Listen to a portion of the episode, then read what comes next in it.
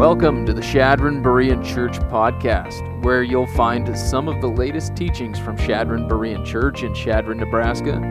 We are a loving community of believers growing in God's grace in Christ together. The heartbeat of our church is to have deep roots in the Word of God and to bear fruit by passionately applying it to our lives by His power for His glory. And we thank you for joining us.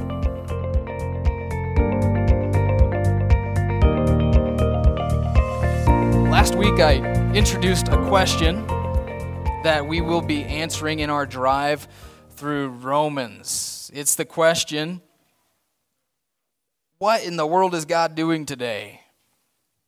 What's He doing today? And we ask that question because in Romans, Paul uh, very clearly and carefully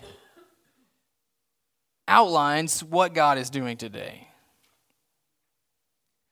I guess to ask, answer the question, what is God doing today? A lot of people would be tempted to turn to their newspaper. Uh, as we see, that's actually we're gonna as we're going to see, that's actually not a bad place to turn. It's to the newspaper. A better place to turn, however, would be Romans chapter 1, verses 18 through 32, because not only will you see the same thing that you see in your newspaper, you'll actually understand why you see what you see in your newspaper or maybe in your social media feed, and that is the wrath of God being revealed. The wrath of God being revealed. That's what we want to talk about this morning as we open up Romans 1 18 through 32. Uh, due to the nature of this message, some of the content in it, especially towards the end of the message, uh, we do have children's church available today. We do have a nursery available. So be aware of that. Just some of you parents, it's, you know, a little descriptive. So that's just for the little ears. But let's look at this verses 18 through 20 first. In the first few verses here, we see the cause of God's wrath. Uh, you might say the reason for God's wrath. Verse 18 For the wrath of God is revealed from heaven against all ungodliness and unrighteousness of men who suppress the truth in unrighteousness. Because that which is known about God is evident within them, for God made it evident to them. For since the creation of the world, his invisible attributes, his eternal power, and divine nature have been clearly seen being understood through what has been made so that they are without excuse. So last week we ended our time with the theme verses for the book of Romans, verses 16 through 17. Those are the theme. And the theme is the righteousness of God as revealed in the gospel. The gospel, or good news, that's what gospel means, is that God offers to us, unrighteous people, his perfect righteousness as a free gift through faith in Christ, what he did for us on the cross. We are justified, declared righteous, made right with God, have a right standing with God through faith in Christ. And today, though, we're going to start out on a much negative note.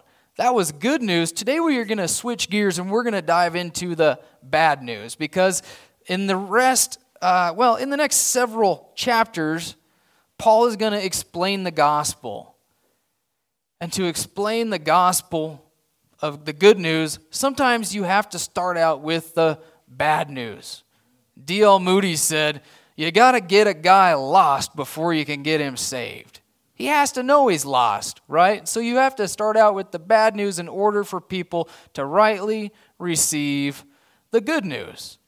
It's just the way it is. We've got to understand our position before God, our condemnation as sinners, before we're willing to accept the Savior. Only when we come to grips with that reality that I am not right with God, I am a sinner, I fall short, then I, then I, that I am going to, in my desperate situation, repent and receive Jesus Christ as my Lord and Savior. That's what Paul's doing in the first few chapters here. Uh, he is going to demonstrate the universal need for justification, the need to receive God's righteousness.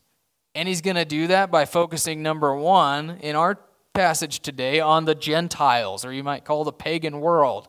He's going to demonstrate how the pagan world needs the gospel because they're all condemned.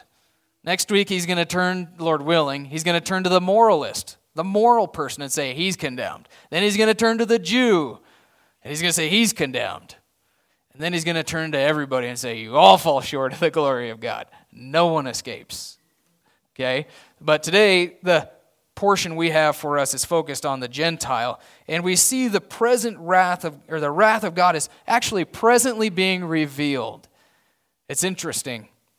He says in verse 18, the wrath of God is being revealed. So just as a God's righteousness is being revealed in the gospel, present tense, so you could translate that his wrath is presently being revealed. Actually, the NIV translates it that way. It's is being revealed, present tense. And usually when we think of God's wrath, we think of maybe eternal judgment, don't we?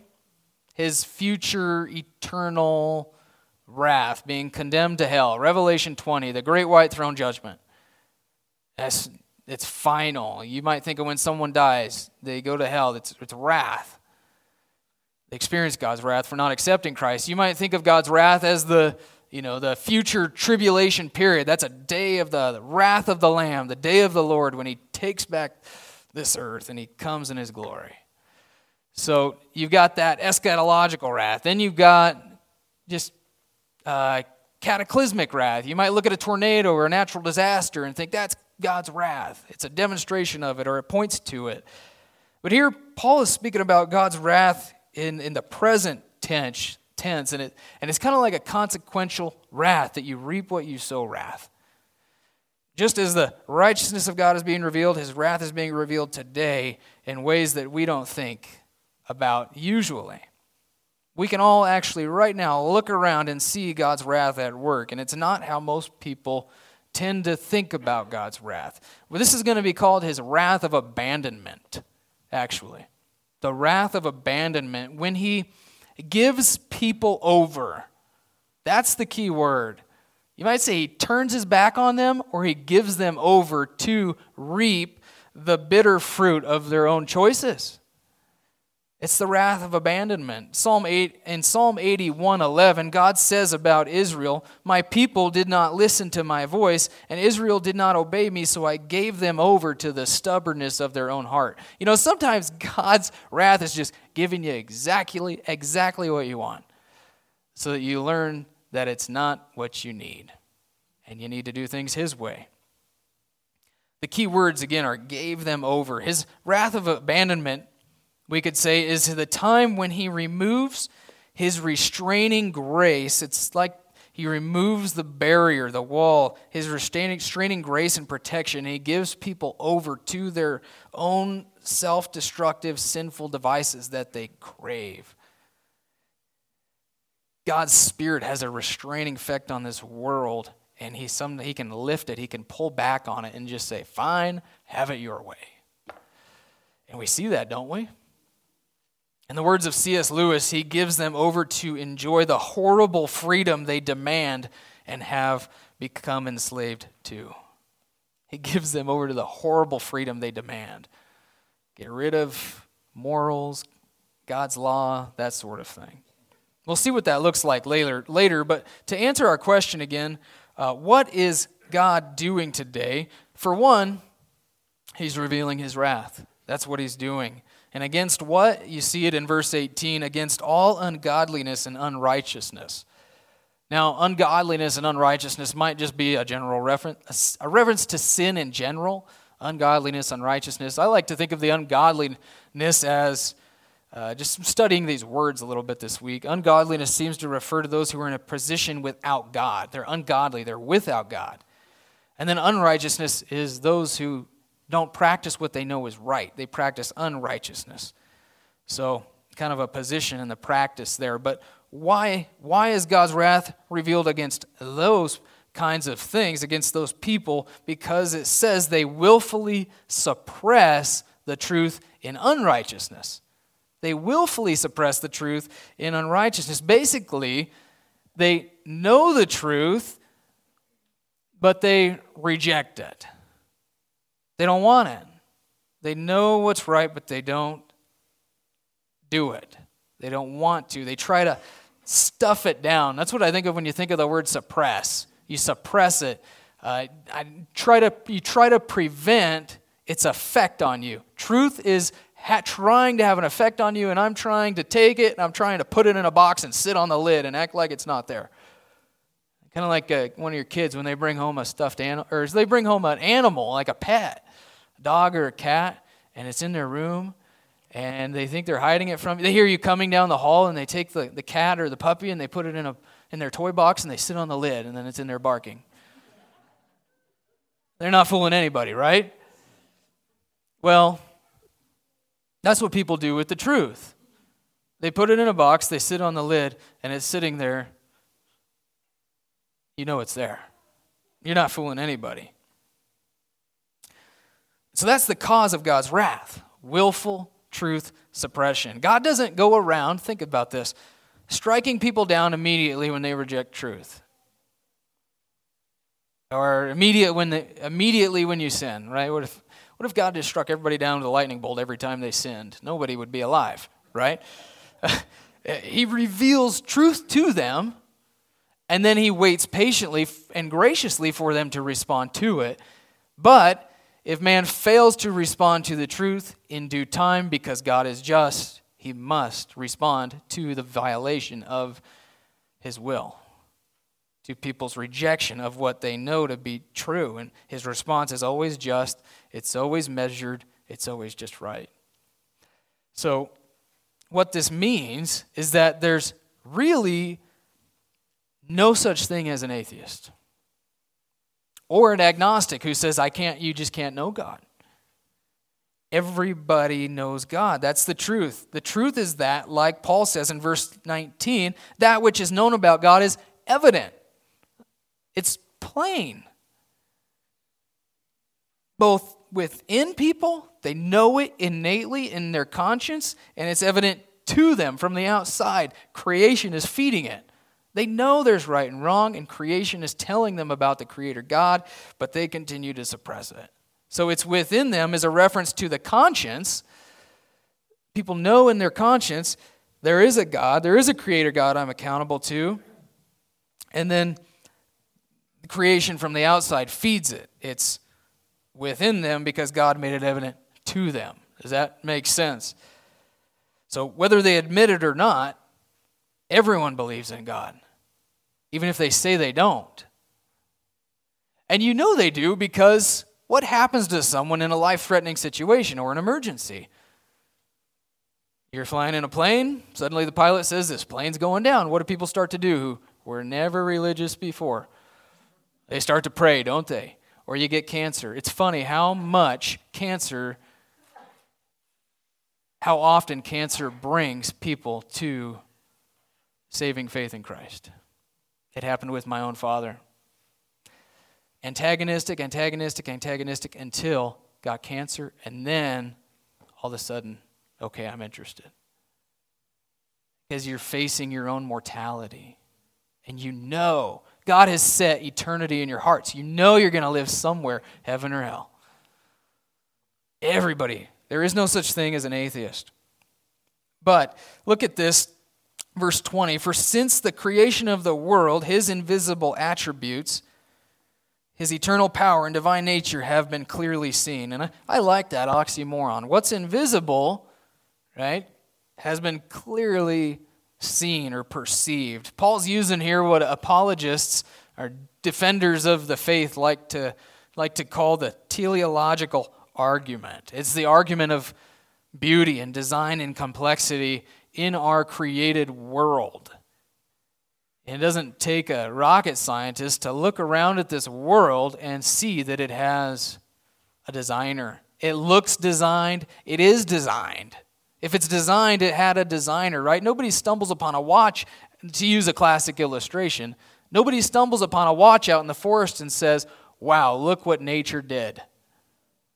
Random time and chances produced this watch. No, you pick it up and say, Who lost their watch? Right? That some somebody made.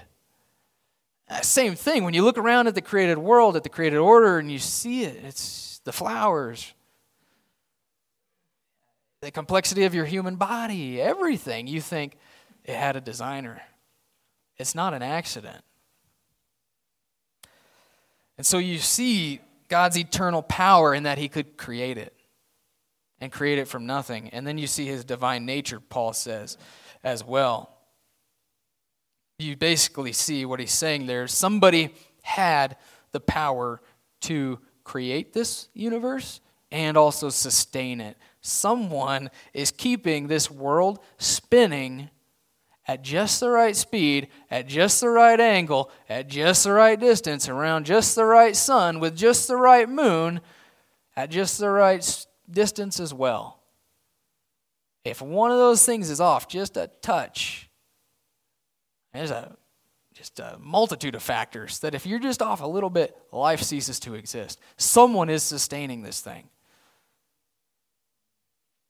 Someone painted that sunrise or sunset. Scientists, science can explain it a little bit, how it works, how you see it, but someone obviously created it. Someone painted that sunset for you to look at, and it's so that you would look at it and see the glory of God. The heavens declare the glory of God. 24 7, day in, day out, the heavens are declaring the glory of God. They're preaching a silent sermon to all of creation 24 7. This is what we call the doctrine of natural revelation, the nature revelation. Sometimes it's called general revelation. God reveals himself through the through nature, through the natural created order. And there's enough knowledge in creation to appreciate God for who He is, at, a, at least at a most basic level.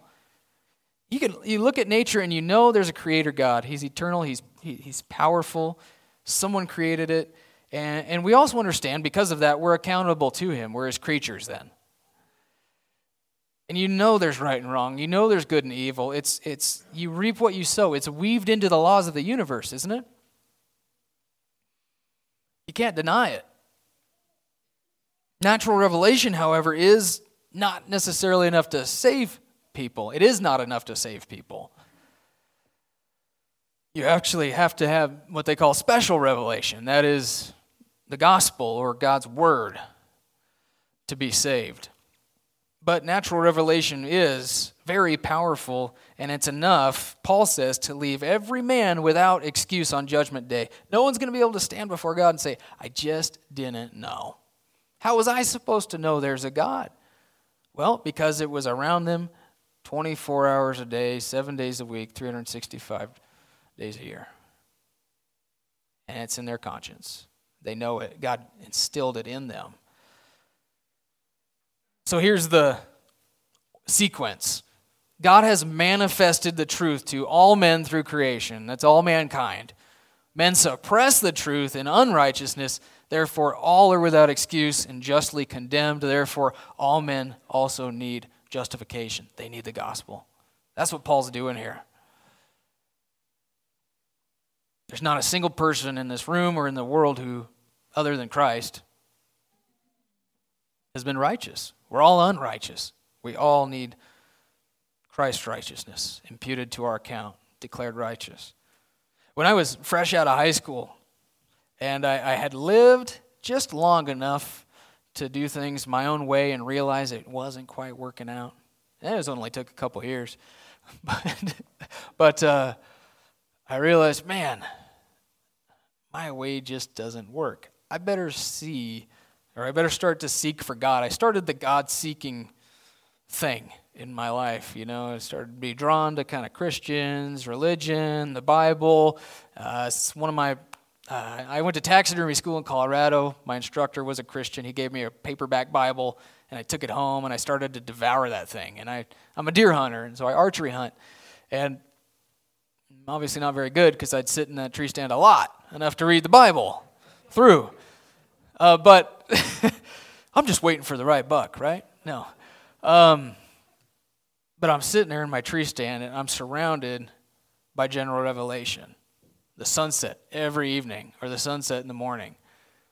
And then I'm reading the Bible, special revelation. And then a coworker actually gave me a book on natural revelation. It was called Creation versus Evolution. And I'm reading this book in my tree stand, surrounded by general revelation. And I'm reading about how complex the human eye is. And how he starts talking about the hand and how the hand was designed. Like it's a tool. This thing is a tool. This is not an accident. It just it does what I want whenever I want it to do it. You know, it's like, you know, until I get old, it won't do that anymore. But uh, it just happens instantaneously. Something, my body is so complex, I began to realize I ain't an accident. There's no way I'm an accident. I'm way too complex to be an accident. I was obviously created. And so at that moment, I began to realize I have a creator. And so when I did shoot that buck at 30 yards and he dropped, and then 10 yards later, uh, he didn't go 20.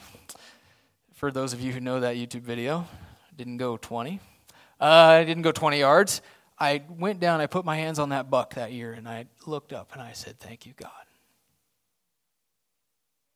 I started to thank God at that moment. And that was a huge spiritual stepping stone for me. The moment I started to thank God for the things in my life, I knew He was good. I knew He was wise. I knew He provided that deer for me. And it was just a huge milestone. And so, general revelation or natural revelation can be the big, uh, like, it can be the stepping stone that leads people to say, I need a Savior. It can be a big stepping stone to special revelation, their acceptance of it. But what Paul's saying here is that it's often just the opposite. That most people, for most people, natural revelation, they see it and it actually condemns them because they suppress what they see in creation. Look at how Paul elaborates in verses 21 through 23. He says, For even though they knew God, they did not honor him as God or give thanks, but they became futile in their speculations, and their foolish heart was dark, darkened. Professing to be wise, they became fools and exchanged the glory of the incorruptible God for an image in the form of corruptible man and of birds and four footed animals and crawling creatures. So they exchanged the truth of God for a lie. Even though they know God, they know the truth, they don't glorify Him, they don't honor Him, they don't give Him thanks. Why? Because if they do, then they realize they're accountable to Him. So they don't. As a result, man becomes a numbskull. Really, though, that's what it says. He becomes a numbskull, a moron. He becomes futile in his speculations, it says. He starts to speculate about things, about origins, and he, you know, because he's lost God. He's trying to come up with anything, any sort of philosophy or theory like evolution that will explain his existence apart from God because I'll believe anything just as long as it doesn't have to deal with a creator because I'm accountable to him. But give me a lie that makes me feel good and makes me, you know, makes it so that I can live however I want without guilt. Basically, that's, that's what's going on. And so the man grows dark and insensitive to the things of God. Sin just makes him stupid. And if you don't believe me, get into the book of Judges and read about Samson's life. Sin makes us numbskulls. In rejecting God, man rejects his God given purpose. He loses touch with reality. He doesn't understand why he's even in this world. He's just lost. And instead of ruling over creation like God intended in Genesis chapters 1 and 2, you know, we were made to rule over creation. Man actually starts to worship creation. He starts to worship man, create a, a God in his image, and he starts to worship even crawling creatures. I mean, that's just the lowest of the low, isn't it? That's what you see throughout all the a lot of the religions of the past world and Paul's world. They're just worshiping idols made in man's image or bugs and insects and rams and bulls and different things. And uh, they're all corruptible gods. Our money, it's an idol, right? It's a corruptible God. It's going to fade away. Why would you worship that? It's not going to live forever.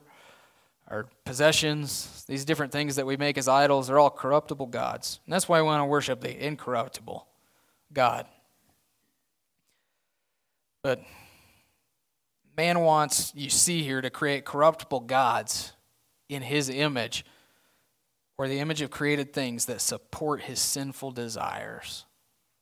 That's what, God, that's what he's saying that men do. This is what you call the devolution of man. Instead of evolution going up, it's devolution going down. Man did not start out as a puddle of goo and then ascend to a fish and uh, I don't know, whatever, what is in there? I surely there's a plant in between, and then an ape. I can't remember the old saying. A rock is a frog is a monkey is a man. Something like that. But that's not the way it worked. If you read the scriptures, you realize man started out incredibly intelligent. I mean, he had the bronze and iron age and all of that clear back in Genesis chapter 4. He was a smart guy. He didn't start out as a cave dweller. He was really smart, and he then descended and became a fool because he rejected God, rejected him. So, professing to be wise, they become fools and invent today, as we see, the big, the big lie is that like evolution. Evolution professes to be wise and scientific, even though the evidence continues to point to a creator in a global flood. Peter said there would be mockers about that in the last days, about the flood and creation. It's funny, Charles Darwin, I don't know if you know this, but or you've ever thought about it, but Charles Darwin had a black box. Michael Behe wrote a book called Darwin's Black Box. You know what his black box is? It's the cell. You see, Darwin didn't possess a microscope like we do. He didn't have the technology. Darwin thought that when we get to the base form of life, it's going to be a cosmic goo. And now we got to the base form of life, to the cell, and we study the human cell. And what do you see there? You see a complex created thing. I mean, it's full of living machines as far down as you look into the complexity of life, it just gets, it seems like it just gets more complex all the time, and there's still the missing links. Missing lots of things. How can you have a tree growing up through millions of years of layers? Eh, there's just, guys, evolution is hanging on by a thread today. I swear, the only thing that's keeping it going is the legislation. Because if you, as a teacher, and this is true, it happens today, if you, as a teacher, start to talk about the flaws of evolution in your public school, they will nail you. You will not be a teacher anymore. They will kick you out. There's stories about that. You lose your credibility if you start to talk about the flaws of evolution. And today, I think it's just hanging on by a thread, like I said, and people just want to believe it. That's another reason it's hanging on. If people want to believe anything that doesn't make them accountable to God. And it's, it's interesting. If people are turning to aliens today, saying that aliens brought life to the earth, or there was an alternate universe, or laws and principles operated differently back in the day, and so that's how we got what we got. Because they have to explain life coming from non life somehow. But I digress. Let's look at the consequences of God's wrath. Now, here's where it gets a little bit heavier. Verses 24 through 32, key words gave them over. Therefore, God gave them over in the lusts of their hearts to impurity, so that their bodies would be dishonored among them. For they exchanged the truth of God for a lie and worshiped and served the creature rather than the Creator, who is blessed forever. Amen. For this reason, God gave them over to degrading passions. For their women exchanged the natural function for that which is unnatural, and in the same way also the men abandoned the function, the natural function of the woman, and burned in their desire toward one another, men with men, you might more literally say males with males, committing indecent acts and receiving in their own persons the due penalty of their error. And just as they did not see fit to acknowledge God any longer, God gave them over to a depraved mind to do things to do those things that are not proper, being filled with all unrighteousness, wickedness, greed, evil, full of envy, murder, strife, deceit, malice, gossips, slanderers, haters of God, insolent, arrogant, boastful, inventors of evil, disobedient to parents, without understanding, untrustworthy, unloving, unmerciful. And although they know the ordinance of God, that those who practice such things are worthy of death, they not only do the same, but give hearty approval to those who do. That was a mouthful. Again, uh, extensive vice list there. But in response to exchanging the truth of God for a lie, God gives man over to the increasing consequences of their own sin and uh, ultimately to depravity. It's kind of like it's kind of like when the Israelites craved meat. God said, "Okay, you want meat? Here it is. It's going to come out of your nose and your ears. It's going to come out of your nostrils until you're sick of meat." He's like, "You like sin? Here's sin until it comes out of your nostrils. I'm removing my spirit's restraint on that." in your lives because God is convicting people. He is restraining people, whether we see it or not. But it, it, you know, it goes back to idolatry with Israel. God said, "Hey, you you like idolatry? You want to worship these idols? Cool.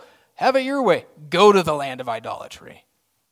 Go to the land where these idols are from and worship them there. You're not doing it in my land." It's like they forsake him, he forsakes them. Why would God continue to have fellowship with a people that doesn't want him? So he turned his back on them. It's what theologians call the wrath of abandonment. God actively and judicially gives people over to the increasing consequences of their own sin that they want anyway. And even though it kind of sounds passive, like he's abandoned them, it's actually active. Like that's the, the, the verb, is active there. He gives them over. Kind of like a judge hands over a criminal to the punishment of his crime and he walks out the courtroom. That's kind of what God does. It's active. Here you go. Right? Here's the punishment of your crime. He turns them over to the, to the terrible cycle of ever increasing sin and its consequences. It doesn't mean that he makes people sin, they're already involved in it, right? He's just giving them what they want. Saying, uh, okay, here you go. Have what you want. Have it your way. Isn't there a song about that? I'll have it my way or something. Sooner or later, guys, he, he's going to let that rope go. He's going to let the rope out until people are just drowning in their sin and they're sick of it and they realize that they're drowning and they turn back to him. And notice there's a progression. There was three stages there where God gave them over. 24, 26, and 28. So there's the progression, there's three stages, and then each stage has, if you look, study it through, it has a collective and a personal element there, like an individual element. It's not just that he's giving an individual over, he's giving over a society, community. You see that uh, first in verses 24 through 25, a society might be given over to sexual impurity. And that might seem strange that Paul would go from idolatry, you know, in, in verse 23 to impurity in 24. But it was pretty typical in his day for those two to be linked. Worship would be through impurity. He's writing from Corinth to Rome. They both cities were known for their idolatry, and these idols had these idol temples had prostitutes, and that's one of the ways that you would worship. And so uh, that's maybe the link that Paul has in mind there between idolatry and impurity. Uh, it, the, the, the society he's talking about becomes a lust driven society. We might even say pornographic society. The human body, he says, becomes dishonored. The human body is an amazing thing, it's beautiful. It's an amazing gift that God has given us that we are to use to glorify God, but when we've been given over, instead of enjoying that in marriage, man tends to use his body for, for sin, for following, notice, the lusts of his own heart, instead of living for God's glory with his body. Then in God in verses 26 through 27, says a society will be given over to, notice, degrading passions. So there's lust of the heart passion, then there's even further degrading passions, even lower passions, gross immorality, Jude calls it. Unmistakably clear emphasis on homosexuality, right? Giving up the natural function of the man and the woman, they do what is unnatural. We just looked at natural revelation. Now they're doing what's contrary to nature. It's unnatural in verse 26. It's unnatural because everybody knows only a, a man and a woman can reproduce, right? It's painfully obvious. Therefore, this sin in particular highlights the depths of depravity, the depths of sin that, that, that man, in his willingness, will reject truth.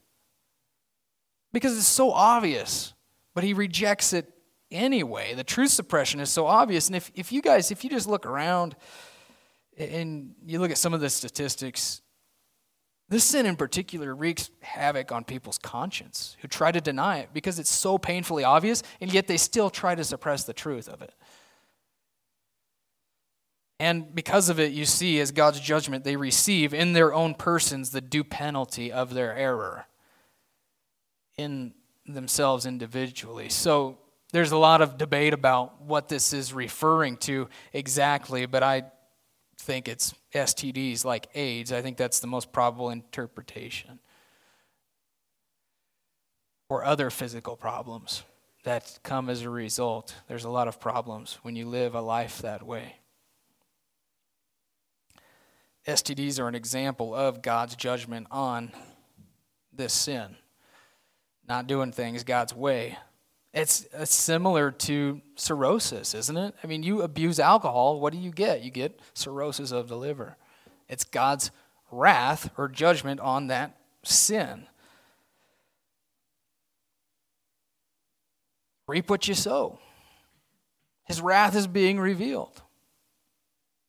Just so we don't think we're the only culture, too, to go through this, it's kind of like, you know, bring it down a notch in our minds. We tend to escalate our societies if we're the only ones who have ever witnessed this. But, uh, you know, the Greco Roman world that Paul grew up in and the years before him, and Alexander the Great, Philip of Macedon, the Caesars, emperors, man, our society is it's getting close to where they were, but it was bad. It was bad back then. It was you, if you were heterosexual and monogamous, if you did God's did things God's way, you were considered strange in their society. Like it was strange, like you are boring, basically. It's the same way today. And a lot of the leaders back then, especially,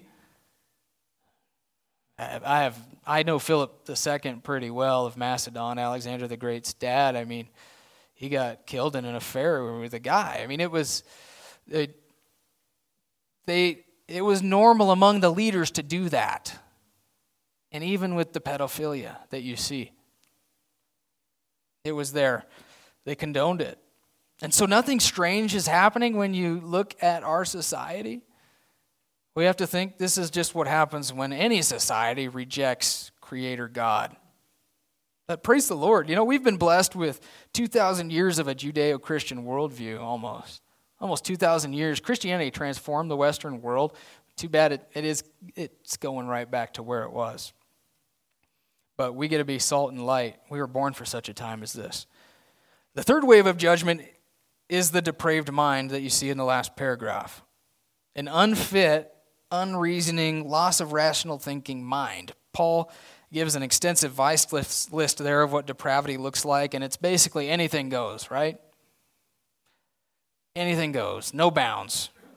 There's no morals. Everyone does what they want without any fear of God, and they support each other in that rebellion. It's clear to me that when you look at these three stages, according to Romans 1, our society is under the wrath of God.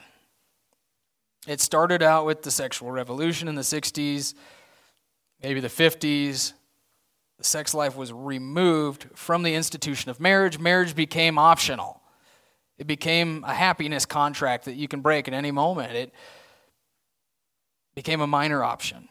Not long after that, the homosexual revolution chimed in, grew stronger, and today we're seeing the depraved mind where people don't even know what gender they are.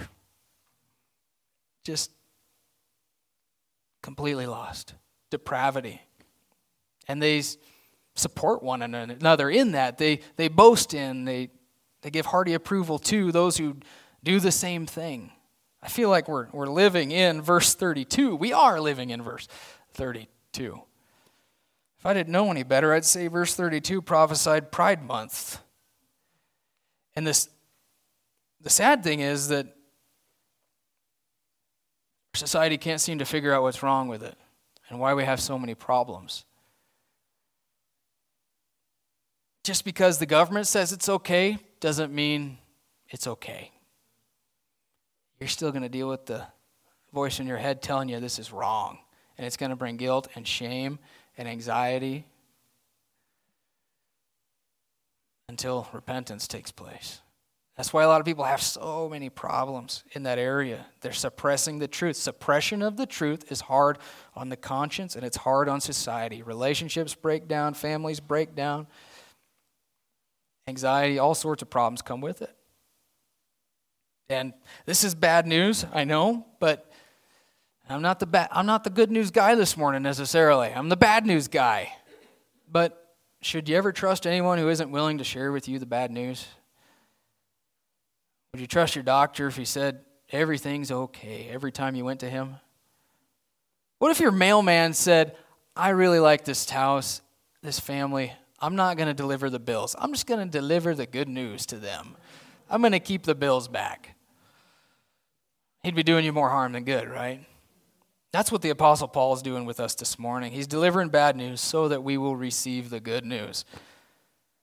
The wrath of abandonment that he reveals here isn't eternal wrath. It's not eternal wrath. It is, however, anticipatory of the wrath that is coming, the eternal wrath. So that means that this wrath that we're looking at this morning should be reformatory. We should look around at the wrath that we see today, and it should warn us of a greater eternal wrath to come. It's kind of like warning lights for humanity saying, hey, there's a cliff coming up, and you need to stop and you need to turn around before you drive off of it. It warns us of the wrath to come. It's designed to wake people up so that they repent and turn to Christ before it's too late. It kind of reminds me of the, the story about an antagonistic farmer he, who lived by a church and he uh, owned the, the land right next to the church. And so he liked to pick on the church people by farming on Sundays. You know, he'd get his plow out and drive back and forth during the church service. And one year at the end of harvest, he had a bumper crop that year. And he said, Wow, what a great harvest I had, even though I did it all on Sunday. And he wrote a, a letter to the pastor of the church, and he said, God can't exist because I obviously went against what you Christians feel to be the structures of God, and yet look how God has blessed me. Or he doesn't exist because look how blessed I am.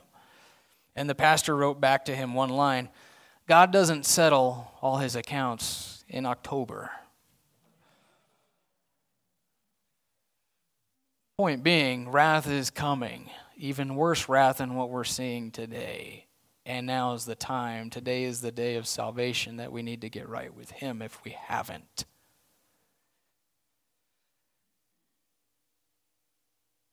We all need Christ. That's what Paul is saying. And His wrath and his grace both met on the cross of Christ. The good news is that Christ suffered the wrath of God for us so that we wouldn't have to. And he offers to all of us the gift of his righteousness so that we might be restored to him and become a thankful, God glorifying people again. Amen? Amen? Let's pray. Lord God, we are so thankful for the gift of Christ because every single one of us finds ourselves in Romans chapter 1. We all have in our heart some of these things, or we have done these things. We have lied. We have not maybe murdered, but we hate. And Jesus said, What's the difference? We lie, we, we envy, we slander. Lord, it's a scary thing to think that we are all in Romans chapter 1. But what good news it is to think that you have given us your Son so that we can be saved. We give you all the praise and the glory for that. If anyone's here today who hasn't trusted in Christ, I pray that today would be that day that they return to you and would seek uh, the assistance they need in learning more about how to do that and in walking with you. Thank you for your word this morning. We ask that it would go home in our hearts and have a transforming effect on our lives so that you would help us to be uh, light and salt in our community that desperately needs Christ. And it's in His name we pray. Amen.